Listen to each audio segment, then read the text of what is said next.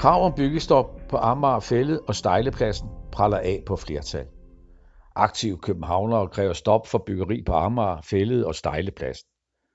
De møder støtte fra enhedslisten og Alternativ i Københavns Borgerorganisation, men et politisk flertal fastholder salg af de grønne områder, så der kan bygges nye boliger og erhverv.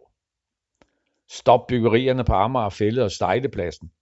Sådan lød opfordringen både udenfor og indenfor på Københavns Rådhus i torsdags, hvor omkring 400 mennesker demonstrerede på Rådhuspladsen for at bevare de to grønne områder, Stejlepladsen og Amagerfællet.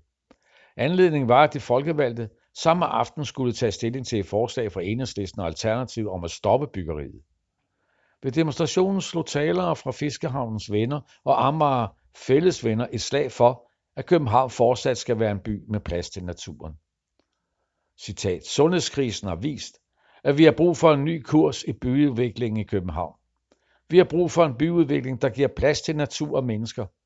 Det kræver et opgør med den nuværende byudvikling, der styres af nyliberalistiske principper, hvor det hele handler om penge, penge, penge, lød det fra Jan Mathisen fra Fiskehavnens venner.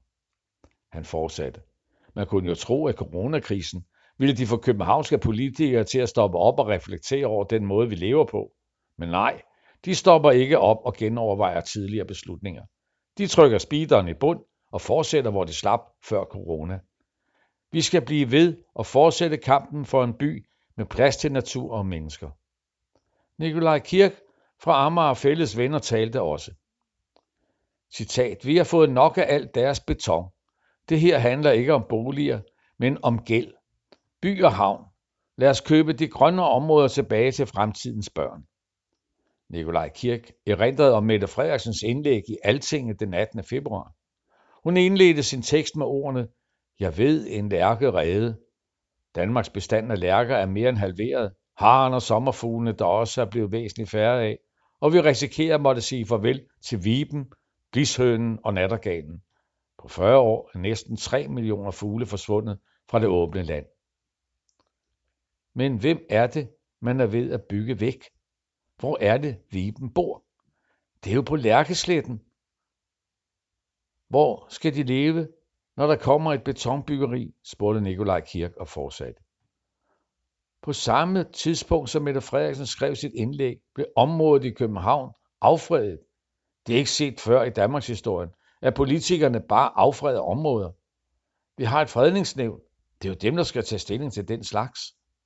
Aktivisterne håber på at kunne gøre de grønne åndehuller til et tema til kommunalvalget til næste år. Citat. Denne her kamp stopper ikke, den fortsætter, for der er valg på vej. By og havn når ikke at sætte spader i jorden før valget til næste år, og jeg vil gerne se det parti, der går til valg i 2021 på en nedslagning af natur i København, så Nikolaj Kirk fast. På Amager Fælde vil nybyggeriet fylde et område på størrelse med 27 fodboldbaner og skal huse omkring 4.000 mennesker. Dermed vil der endnu en stor bid af Amager Fælles natur forsvinde. På Stejlepladsen skal der opføres 550 boliger på et fredet område ved Fiskerhavnen i Sydhavnen. De nye boliger skal bygges på et 4 hektar grønt område kaldet Stejlepladsen. Det er her, Sydhavnens bundgangsfiskere klargør deres redskaber og tørre garn osv. Kommunen har selv klassificeret det grønne område i høj bevaringsklasse. Lokale beboere, fiskere og andre kræfter er nu gået i gang med at organisere sig for at kæmpe for, at området fortsat skal være et grønt åndehul i København. Byggeriet på Amager Fællet og på Stejlepladsen er kun muligt, fordi området ved lov er blevet affredet af et flertal i Folketinget. Kort efter Folketingets affredning indgik et flertal i borgermentationen en budgetaftale for 2019, der slår fast, at de tre områder skal sælges, så der kan bygges boliger og erhverv på de tre grønne områder i København. Det drejer sig om Stejlepladsen i Sydhavnen ved Vejlands kvarter, også kendt som Lærkesletten, på Amagerfællet, samt Selinevej på Kalvebodfællet. Områderne blev frasolgt til kommunens selvstændige byudviklingsselskab By og Havn, så Københavns Kommune kunne lappe et hul på 1,9 milliarder kroner, som den skylder for metrobyggeriet. Særligt områderne på Amager Fælde og i Sydhavnen har været genstand for kritik fra naturforeninger, folkebevægelser og miljøorganisationer, der peger på naturødelæggelser og skader på dyrelivet samt biodiversiteten ved at omdanne de grønne områder til beboelse og erhverv.